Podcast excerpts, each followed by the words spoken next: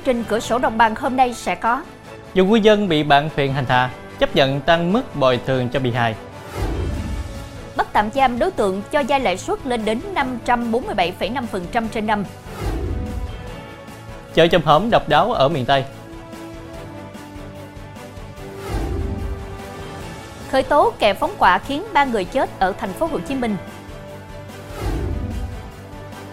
Dập nạn quái xế tuổi teen. Quý khán giả đang theo dõi chương trình Cửa sổ Đồng bằng phát sóng lúc 18 giờ mỗi ngày trên đài phát thanh và truyền hình Bến Tre.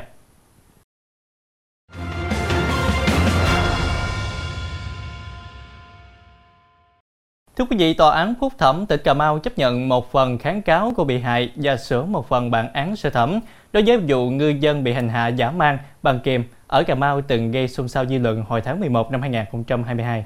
Theo đó, Hội đồng xét xử phúc thẩm tuyên buộc các bị cáo bồi thường cho bị hại Trương Giang Trung hơn 158 triệu đồng, án phí sơ thẩm gần 30 triệu đồng, bị hại được miễn hoàn toàn. Trước đó, tòa sơ thẩm đã tuyên phạt các bị cáo Nguyễn Công Toàn, Đoàn Văn Tạc, Nguyễn Văn Tị, Nguyễn Văn Của và Sử Chí Tâm cùng ngụ tỉnh Cà Mau mức án hơn 26 năm tù về tội cố ý gây thương tích, đồng thời bồi thường cho bị hại Trương Văn Trung hơn 90 triệu đồng. Sau phiên tòa, nạn nhân Trung cho rằng hội đồng xét xử sơ thẩm tuyên các bị cáo bồi thường chỉ hơn 90 triệu đồng là chưa thỏa đáng, nên đã có kháng cáo yêu cầu bồi thường hơn 700 triệu đồng, gồm thiệt hại về tinh thần, chi phí chữa trị, thu nhập bị mất hoặc bị giảm sút, để bù đắp phần nào cuộc sống của mình sau này. Tại phiên tòa phúc thẩm, hội đồng xét xử nhận thấy tòa án sơ thẩm áp dụng luật chưa đúng một phần bồi thường thiệt hại, ảnh hưởng đến quyền lợi chính đáng của bị hại.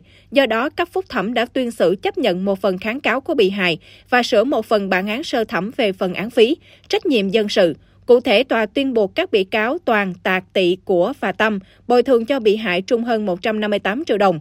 Bị hại Trung cũng được miễn phí phần án sơ thẩm gần 30 triệu đồng. Thưa quý vị, Kim Thái Ngọc 24 tuổi, nổ là phó giám đốc công ty 24 giờ Predict, cùng sự giúp sức của bị cáo Hứa Quỳnh Minh Nhẫn, 28 tuổi, đã tìm người mua xe trả góp để lừa đảo chiếm đoạt hơn 700 triệu đồng. Cả hai vừa bị Tòa án Nhân dân tỉnh Trà Vinh xét xử sơ thẩm, tuyên phạt mức án tương ứng là 12 năm tù và 7 năm tù, cùng về tội lừa đảo chiếm đoạt tài sản. Theo cáo trạng, từ tháng 1 đến tháng 5 2021, để có tiền tiêu xài, Ngọc đưa ra thông tin gian dối, bản thân là phó giám đốc công ty 24 giờ Credit. Từ sự giúp sức của những, cả hai tìm kiếm những người vay tiền và khi vay phải thế chấp tài sản với hình thức đến cửa hàng bán xe máy, làm hợp đồng vay với các công ty tài chính để mua trả góp rồi giao xe cho công ty 24 giờ Credit quản lý để làm tài sản đảm bảo khoản vay. Đồng thời các bị cáo đưa ra thông tin gian dối là người vay chỉ cần trả khoản tiền để vay của công ty 24 giờ credit, còn đối với khoản vay trả góp mua xe máy thì Ngọc có trách nhiệm thanh toán cho người vay. Ngoài ra, Ngọc tìm người đứng tên mua xe máy mới tại các cửa hàng với hình thức mua trả góp và giao xe lại cho công ty để hưởng hoa hồng, thu tiền của các bị hại với lý do là đóng tiền vay cho công ty. Với các thủ đoạn trên, Ngọc đã chiếm đoạt 33 xe máy của 29 bị hại với số tiền hơn 502 triệu đồng, những chiếm đoạt 20 xe máy của các bị hại với số tiền hơn 271 triệu đồng.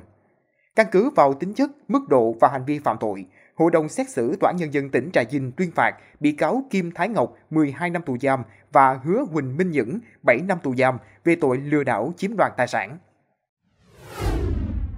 Cũng tại Trà Vinh, chiều qua, cơ quan cảnh sát điều tra công an tỉnh vừa thi hành lệnh bắt tạm giam đối với bị can Lê Thị Dúng, 46 tuổi, ngụ phường 7, thành phố Trà Vinh do có hành vi cho vay lãi nặng trong giao dịch dân sự. Trước đó, số điện thoại đường dây nóng của Giám đốc Công an tỉnh tiếp nhận tin báo của người dân về việc Lê Thị Dúng có hành vi cho vay với lãi suất cao làm ảnh hưởng tình hình an ninh trật tự ở địa phương. Quá trình xác minh, bước đầu cơ quan cảnh sát điều tra công an tỉnh xác định Lê Thị Dúng cho nhiều người vay tiền với lãi suất từ 108% đến 547,5% một năm, thu lợi bất chính trên 300 triệu đồng, đối tượng vay tiền của Dũng đa phần có hộ khẩu ở thành phố Trà Vinh. Thưa quý vị, sau gần 5 tháng lẫn trốn truy nã, Hà Hữu Tiên sinh năm 1990, ngụ huyện Phú Hòa, tỉnh Phú Yên, đối tượng gây án giết người ở Phú Yên, đã bị bắt giữ khi đang ẩn mình trong một quán cà phê ở Campuchia. Được sự hỗ trợ của các cơ quan chức trách ở Campuchia, trong ngày hôm qua, đối tượng Hà Hổ Tinh đã được dẫn giải về trạm kiểm soát biên phòng cửa khẩu thuộc đồn biên phòng cửa khẩu Mỹ Quý Tây, huyện Đức Huệ, tỉnh Long An để lập thủ tục chuyển giao cho cơ quan cảnh sát điều tra công an tỉnh Phú Yên.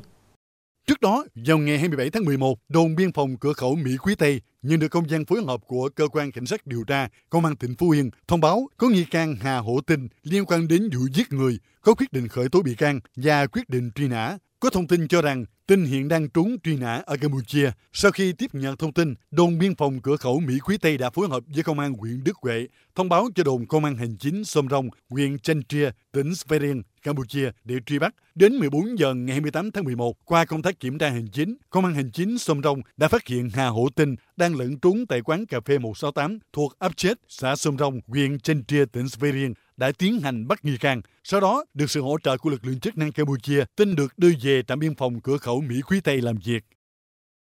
Thưa quý vị, giữa lòng đô thị thành phố Vị Thanh, tỉnh Hậu Giang, có một khu chợ với tên gọi độc đáo là chợ chầm hẩm. Chợ không có sạp hàng hóa được bày biện trên tấm bạc. Tiểu thương kê ghế hoặc ngồi xổm để bán và người mua cũng ngồi xổm mua hàng. Chợ chầm hẩm Vị Thanh cũng là khu chợ độc đáo bậc nhất dùng sông nước Nam Bộ, do phần lớn hàng hóa bán tại đây là sản vật do chính những người nông dân làm ra. Đây là một trong số ít chợ quê đậm nét văn hóa miền Tây còn sót lại. Với diện tích khoảng 700 m2, hàng hóa buôn bán tại chợ rất đa dạng và phong phú, chủ yếu là rau, củ quả và thủy sản. Do không phải mua qua trung gian, giá cả tại đây thường rẻ hơn so với những khu chợ khác thuộc Vị Thanh. Chợ bắt đầu hoạt động từ nửa đêm đến 10 giờ sáng hôm sau là tan đều đặn như vậy hơn 10 năm nay. Chôm hổm đã trở thành nơi giao lưu, là cầu nối đưa những sản vật nhà làm đến tay người tiêu dùng. Người lao động, những bà nội trợ thường chọn nơi này để mua sắm vì hàng hóa rất tươi xanh, sạch. Dù thương mại hiện đại với nhiều loại hình như siêu thị, cửa hàng tiện lợi, chợ online, nhưng vẫn không thể nào thay thế được các khu chợ truyền thống Việt Nam. Đi chợ quê, người ta không chỉ mua sắm mà còn tận hưởng cả không gian, màu sắc, âm thanh và mùi vị đặc trưng của cả một vùng quê. Nơi ấy chứa đựng tất cả tinh hoa văn hóa của vùng miền mà chợ hiện đại không thể tìm thấy được. Trong phần sau sẽ có Đốn cây không báo trước, công ty phải bồi thường 12 triệu đồng. Khởi tố kẻ phóng quả khiến ba người chết ở thành phố Hồ Chí Minh.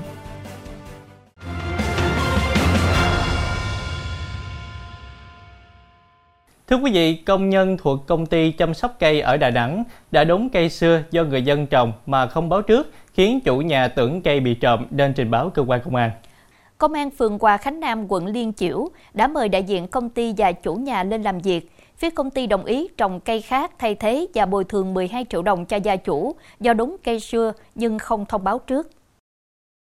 Theo chủ nhà, cây xưa được mua với giá 5 triệu đồng và trồng vào năm 2015 Chiều 27 tháng 11, gia đình không được báo về việc đốn cây xanh này. Đến khi đi tập thể dục về thì phát hiện cây bị cưa. Qua tra soát, Công an phường Hòa Khánh Nam xác định ngày 27 tháng 11, một số công nhân của công ty trách nhiệm hữu hạn Phước Lý Xanh thực hiện nhiệm vụ theo hợp đồng đến trước số nhà 56 Nguyễn Khắc Nhu tiến hành cắt hạ cây, chở thân cây về tập kết tại xã Hòa Tiến, huyện Hòa Vang. Khi biết việc công nhân chưa liên hệ làm việc với tổ dân phố và chủ nhà mà đã cắt hạ cây, Chiều 28 tháng 11, giám đốc công ty đã đến liên hệ chủ nhà để nhổ gốc cây đã cắt hạ và trồng cây thay thế. Ông Phạm Phú Dũng, giám đốc công ty trách nhiệm hữu hạn Phước Lý Xanh cũng cho biết, hai bên đã có thỏa thuận đền bù 12 triệu đồng tiền cây và công chăm sóc. Thưa quý vị, làm giả các loại văn bằng chứng chỉ bán với giá 1,5 đến 2,5 triệu đồng. Trung bình mỗi tháng, nhóm này tiêu thụ khoảng 300 loại giấy tờ văn bằng giả và bốn đối tượng gồm Nguyễn Toàn Trung, 35 tuổi, Nguyễn Mạnh Liêm, 32 tuổi, Vũ Anh Nghiệp, 41 tuổi và Võ Đình Phùng, 41 tuổi đã bị tạm giữ để điều tra về hành vi làm giả con dấu tài liệu của cơ quan tổ chức và sử dụng con dấu tài liệu giả của cơ quan tổ chức. Trước đó, sau thời gian theo dõi, công an đã bắt quả tang Nghiệp đang đi giao giấy tờ giả cho khách.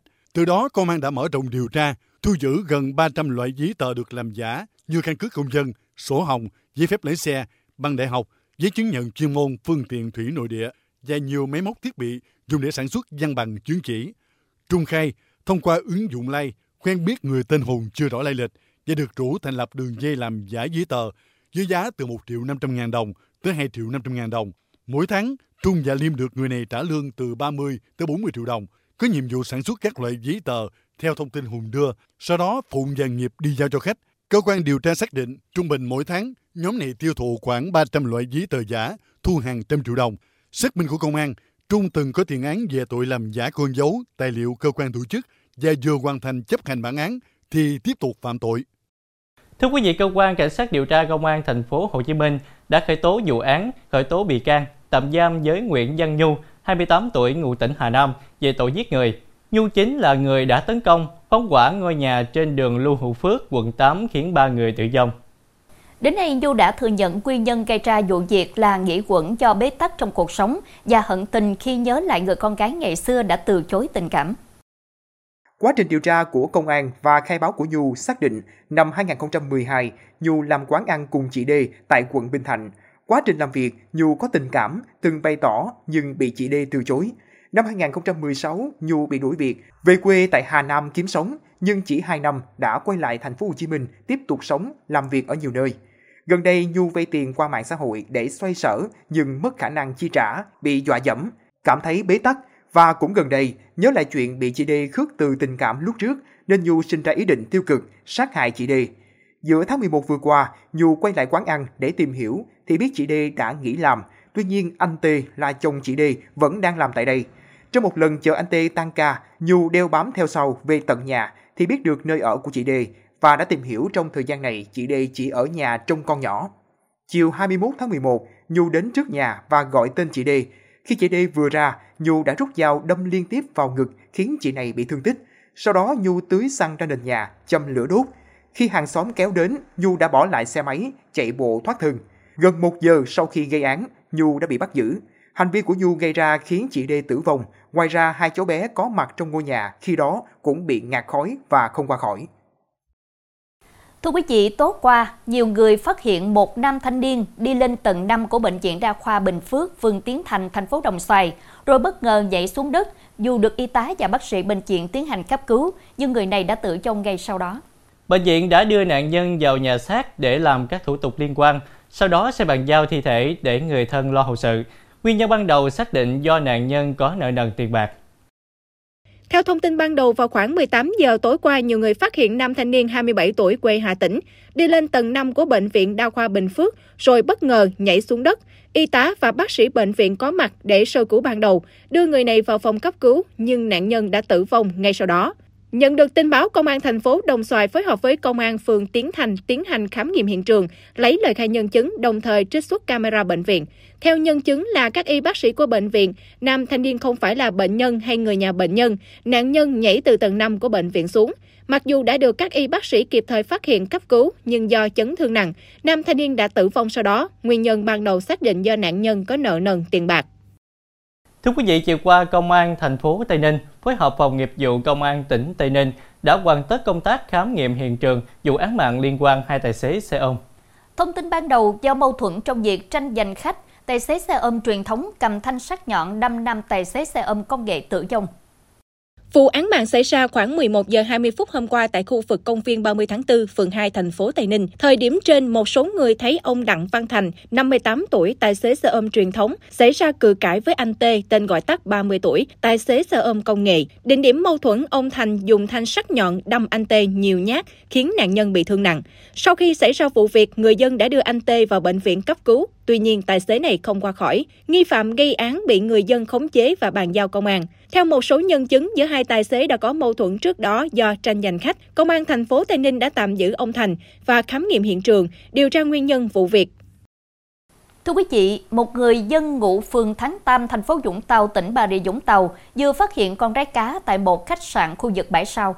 Sau đó, con rái cá được người dân giao cho đội cảnh sát giao thông trật tự công an thành phố Vũng Tàu để bàn giao cho hạt kiểm lâm Vũng Tàu, Phú Mỹ thả về tự nhiên. Vào tối 28 tháng 11, tại một khách sạn khu vực bãi sau, một người dân đã phát hiện con rái cá. Sau đó, người này thấy lực lượng tuần tra kiểm soát của đội cảnh sát giao thông trật tự công an thành phố Vũng Tàu đang làm nhiệm vụ gần đó nên đã trình bày sự việc và được hướng dẫn đưa con trái cá về công an thành phố. Sáng 29 tháng 11, đội cảnh sát giao thông trật tự đã liên hệ và bàn giao con trái cá cho hạt kiểm lâm Vũng Tàu Phú Mỹ để thả về tự nhiên. Được biết, các loài rái cá của Việt Nam đều được liệt kê trong danh mục loài nguy cấp quý hiếm được ưu tiên bảo vệ, ban hành kèm theo Nghị định số 64 của Chính phủ. Trong phần sau của chương trình, Chiếc bay đầu tiên sử dụng 100% nhiên liệu hàng không bền vững. dịp nạn quay xế tuổi tin,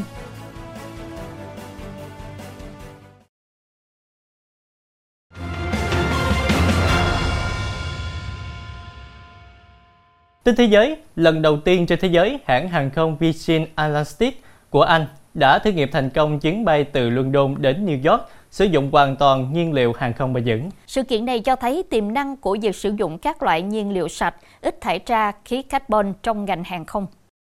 Chuyến bay có tên gọi Fly 100 xuất phát từ London đi New York đã sử dụng hoàn toàn nhiên liệu tổng hợp từ mỡ đã qua sử dụng và đường thực vật.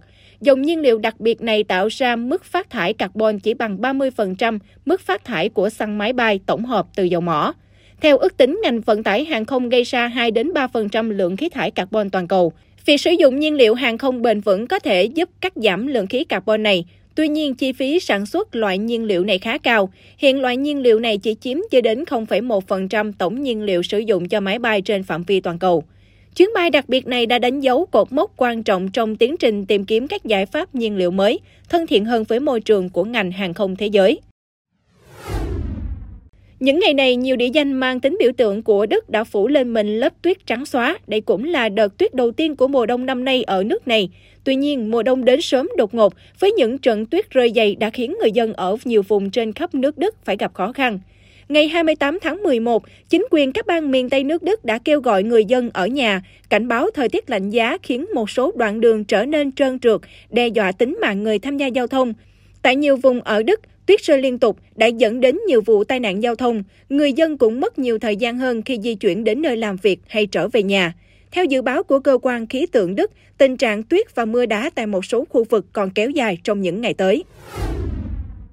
Tổ chức kỷ lục Guinness Thế giới đã công nhận con cá đuối được đánh bắt vào ngày 14 tháng 6 năm 2022 trên sông Mekong tại Campuchia là lớn nhất thế giới. Nó đánh bại kỷ lục trước đó thuộc về một con cá trai dầu nặng 293 kg, dài 2,7 mét, được đánh bắt ở Thái Lan năm 2005.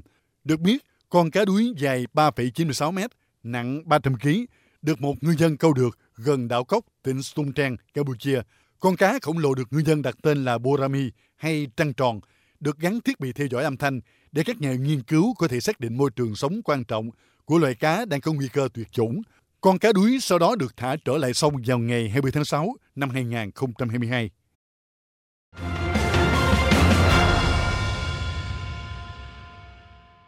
Thưa quý vị, thời gian gần đây, tại một số địa phương đã liên tiếp xuất hiện một số thanh thiếu niên tụ tập thành đoàn, tổ chức nẹt bô, lạng lách trình diễn, bóc đầu rồi đăng lên mạng xã hội Thậm chí có những đối tượng còn xúc phạm lăng mạ lực lượng cảnh sát giao thông. Hành vi này sẽ gây hệ lụy kéo dài, ảnh hưởng đến tư duy, nhận thức của giới trẻ, cần phải xử lý nghiêm để trăng đe, cảnh tỉnh các thanh thiếu niên khác.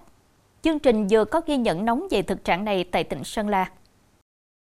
Trong hơi thở có nồng độ cồn 0,909mg trên một lít khí thở, không đội mũ bảo hiểm và cùng bốn thanh niên khác liên tục lạng lách đánh võng trên đường, khiêu khích, chửi bới lực lượng cảnh sát giao thông, gây mất trật tự công cộng. Kết quả, Sa Việt Hoàng, 23 tuổi, ngụ tại huyện Mộc Châu, tỉnh Sơn La, đã bị cơ quan cảnh sát điều tra công an huyện này khởi tố về tội gây rối trật tự công cộng. Hôm đấy em có uống rượu rồi nên là xong em có là những hành động và lời nói sai.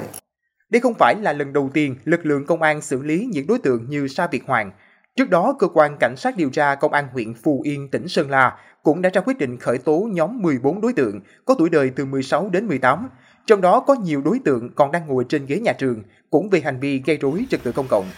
Có thể nói, kiên quyết, cứng rắn trong xử lý theo đúng quy định cũng là bài học thích đáng cho những kẻ còn đang coi thường pháp luật, thích thể hiện cái tôi của mình. Việc xử lý của lực lượng công an đã được quần chúng nhân dân đồng tình, ủng hộ. Đội Cảnh sát Giao thông Công huyện Mộc Châu sẽ có phương án xử lý vi phạm hành chính theo đúng quy định của pháp luật. Đồng thời phối hợp với nhà trường cũng như là gia đình cho các em học sinh ký bản cam kết về việc đó là điều khiển xe mô tô, xe máy điện hoặc là xe gắn máy à, không lạng lách đánh võng ở trên đường nhằm giảm thiểu tối đa tình hình à, tai nạn giao thông. Lạng lách, đánh võng, bốc đầu, kẹp ba, xúc phạm lực lượng cảnh sát giao thông hay tất cả những hành vi khác đều có chế tài xử lý. Tuy nhiên, để đảm bảo an ninh trật tự, mỗi cá nhân, tổ chức cần có trách nhiệm chấp hành nghiêm chỉnh các quy định. Đặc biệt, ngoài sự tuyên truyền xử lý của lực lượng công an, thì mỗi gia đình, nhà trường cần có sự phối hợp quản lý, giáo dục con em, chấp hành nghiêm các quy định của pháp luật khi tham gia giao thông. Thông tin vừa rồi cũng đã khép lại chương trình hôm nay. Hẹn gặp lại quý khán giả lúc 18 giờ ngày mai trên đài phát thanh và truyền hình Bến Tre. Thanh Nhã và Đoan Trang, xin kính chào tạm biệt và kính chúc quý khán giả một buổi tối với thật nhiều niềm vui, hạnh phúc bên gia đình của mình.